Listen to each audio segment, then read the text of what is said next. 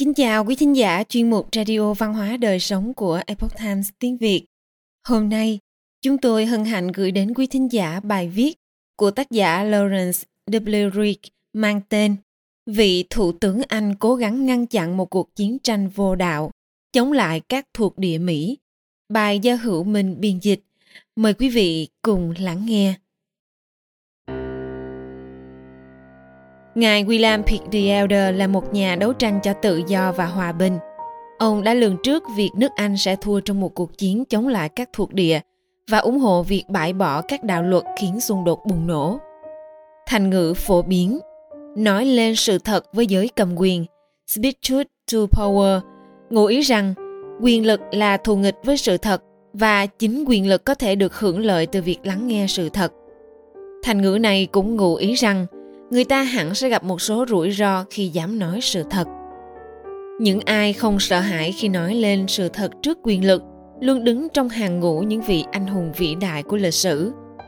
Họ đề thăng chuẩn tắc và thúc đẩy lòng dũng cảm của chúng ta.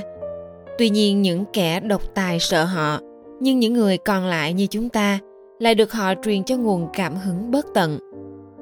Nhà hùng biện người La Mã Cicero đã từng chống đối tướng Mark Antony và phải trả cái giá rất đắt. Nhưng đến tận 2.000 năm sau, thế giới vẫn còn ngưỡng mộ tài hùng biện và lòng dũng cảm ý của ông.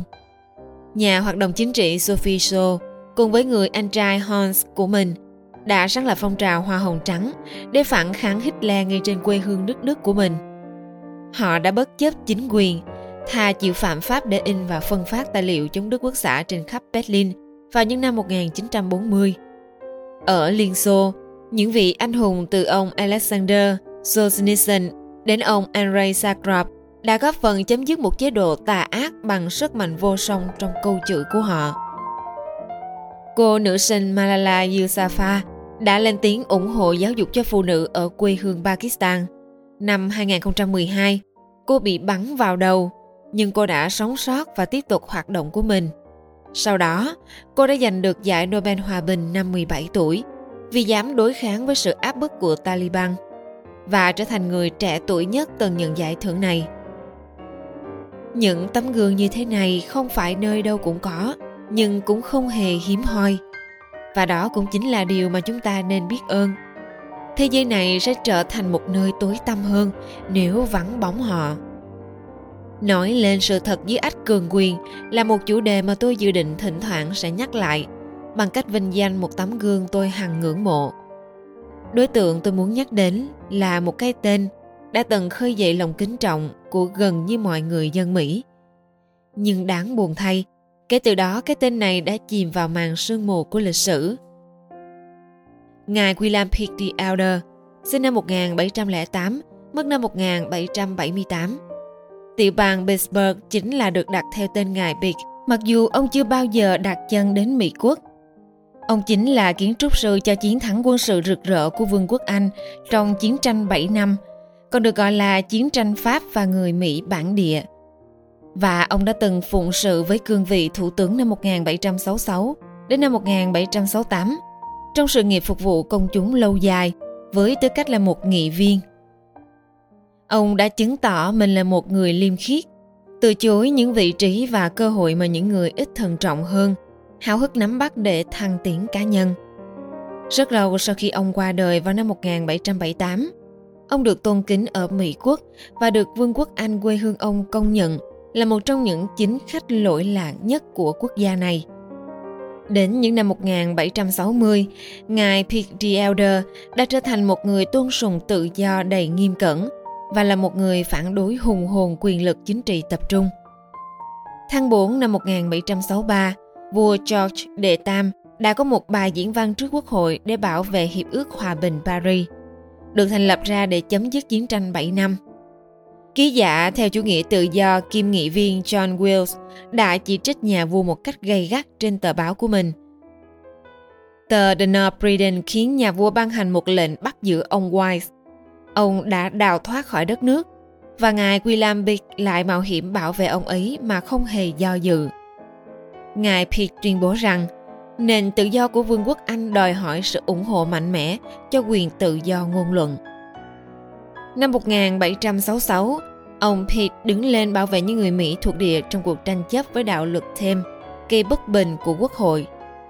Tôi vui mừng vì Mỹ quốc đã kháng cự, ông tuyên bố.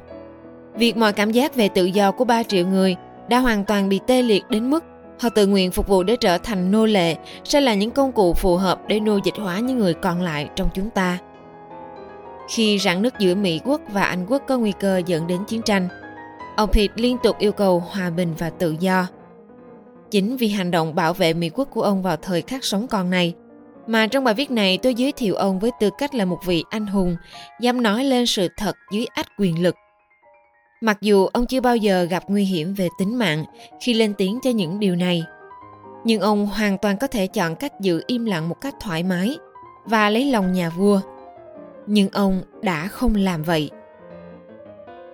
Người viết tiểu sử Vera Miro quay viết về ông trong Encyclopedia Britannica như sau.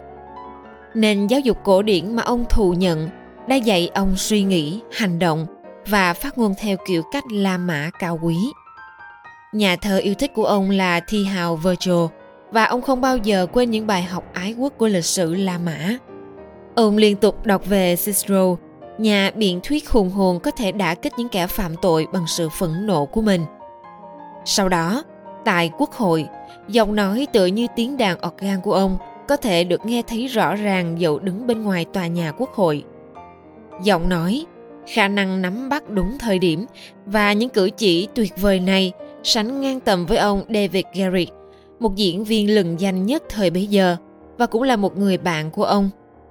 dáng người cao gầy, uy nghiêm của ông Pitt kết hợp với một chiếc mũi khoằm kiểu La Mã và đôi mắt diều hâu, to và xám nhưng chuyển sang màu đen khi ông cao hứng, làm choáng ngợp tất cả những người chứng kiến.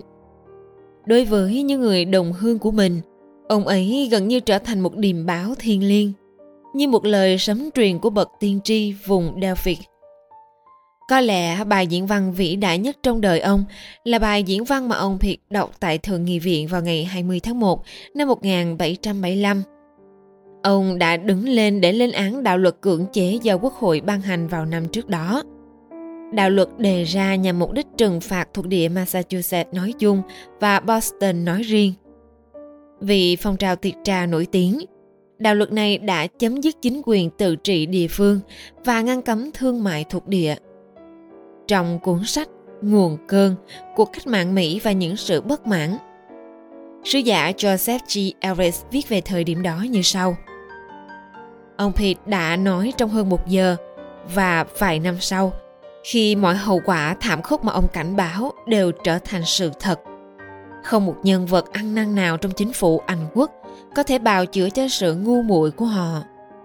Nơi đầu đã viết rằng rằng một người anh có thể bị tước đi ổ bánh mì mà anh ta ăn mà không được sự đồng ý của anh ta. Làm thế nào mà một nhóm nhỏ những người dân thuộc địa tụ tập ở Philadelphia có vẻ nhận thức rõ tinh thần tự do chân chính của người Anh hơn là các ngài thượng nghị sĩ của vương quốc tụ họp trong những hội trường thiên liêng này. Niềm tin rằng hai hoặc ba trung đoàn của Anh có thể kiểm soát vùng nông thôn New England bên ngoài Boston luôn là một giấc mơ viễn vông. 10, 20 hoặc 30 trung đoàn rồi cũng sẽ nhận ra được rằng họ sẽ thất bại trước đối thủ mà ông Pitt mô tả là một lãnh thổ thống trị 1.800 dặm của lục địa. Hùng mạnh về lòng dũng cảm, tự do và tinh thần bất khuất.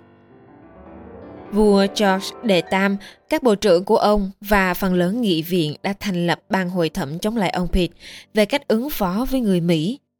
Điều này vẫn không thể ngăn cản được vị chính khách xuất chúng này tiếp tục đứng về phía những điều mà ông tin tưởng. Dưới đây là những đoạn trích từ bài diễn văn đáng chú ý đó. Nhưng bây giờ, thưa các ngài nghị viên, chúng ta đều thấy rằng thay vì đàn áp phe đối lập ở Boston, những biện pháp này trái lại đã khiến sự chống đối lan rộng ra toàn lục địa. Những thủ đoạn này khiến toàn bộ người dân ở đó liên kết lại bằng một nhóm không thể chia cắt nhất trong tất cả các nhóm. Đây là những sai trái không thể dùng thứ. Hãy để tài sản thiên liêng của họ không bị xâm phạm. Hãy chỉ đánh thuế những thứ này khi có sự đồng thuận của chính họ. Được đưa ra trong các hội đồng cấp tỉnh của họ. Nếu không, chúng sẽ chẳng còn là tài sản nữa. Việc chống lại các điều luật của các ông là cần thiết vì điều đó đúng và những tuyên bố hảo huyền của các ông về quyền hạn toàn năng của nghị viên và những học thuyết hống hách của các ông về sự phục tùng tất yếu sẽ được phát hiện là vô dụng như nhau trong việc thuyết phục hoặc nuôi dịch những thần dân của các ông ở Mỹ. Những người cảm thấy rằng sự chuyên chế đó, cho dù đó là tham vọng của một bộ phận riêng lẻ của cơ quan lập pháp, hoặc là do các cơ quan đó gây ra, đều không thể dung thứ đối với các nguyên tắc của Anh quốc.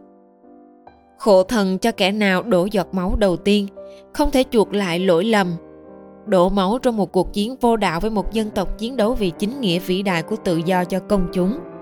Thưa các ngài nghị viên, tôi sẽ nói rõ với các ngài là không một người con trai nào của tôi, cũng như bất kỳ người nào mà tôi có ảnh hưởng, lại sẽ rút gươm tấn công chính những người cùng một giống nòi với mình. Tôi tin rằng điều này đã quá hiển nhiên đối với nghị viên các ngài rằng mọi cố gắng áp đặt chế độ nô lệ đối với người Mỹ thuộc địa nhằm thiết lập chế độ chuyên chế đối với một quốc gia lục địa hùng mạnh như vậy đều là vô ích và tất sẽ có thương vong. Cuối cùng, chúng ta sẽ buộc phải rút lui, trong khi chúng ta còn có thể, chứ không phải khi chúng ta buộc phải như vậy. Tôi nói rằng chúng ta nhất thiết phải hủy bỏ những đạo luật mang tính bạo lực và áp bức này. Chúng bắt buộc phải bị bãi bỏ. Một lúc sau, Quốc hội đã bỏ phiếu với tỷ lệ 68 phiếu thuận. 18 phiếu chống phản bác quan điểm của ông Pitt. Quân đội Anh sẽ không rút khỏi tiểu bang Boston. Một năm sau đó, Mỹ quốc tuyên bố độc lập. Ông Pitt qua đời vì bệnh gút vào tháng 5 năm 1778 và được an táng tại tu viện Westminster trong sự huy hoàng và đau buồn. Đúng như ông dự đoán, Anh quốc đã thất bại trong cuộc chiến này hầu hết người Anh bắt đầu hối hận vì đã tham chiến ngay từ đầu. Ông Pitt đã dám nói lên sự thật trước ách cường quyền. Nhưng trong trường hợp này, giới cầm quyền đã không lắng nghe ông. Năm năm sau sự ra đi của ngài William Pitt the Elder, con trai ông là William Pitt the Younger, trở thành thủ tướng ở tuổi 24. Ông đã phụng sự gần 19 năm trong vai trò này.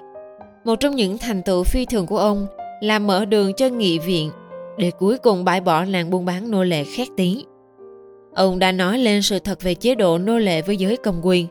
Nhóm có lịch sử lâu dài hữu thuận cho chế độ này. Một hành động mà tôi tin rằng cha ông sẽ rất tự hào. Quý thính giả thân mến, chuyên mục Radio Văn hóa Đời Sống của Epoch Times tiếng Việt đến đây là hết. Để đọc các bài viết khác của chúng tôi – quý vị có thể truy cập vào trang web epochtimesviet.com. Cảm ơn quý vị đã lắng nghe, quan tâm và đăng ký kênh. Xin chào tạm biệt và hẹn gặp lại quý vị trong chương trình lần sau. Kính chúc mọi điều bình an và tốt lành đến quý vị cùng người thân.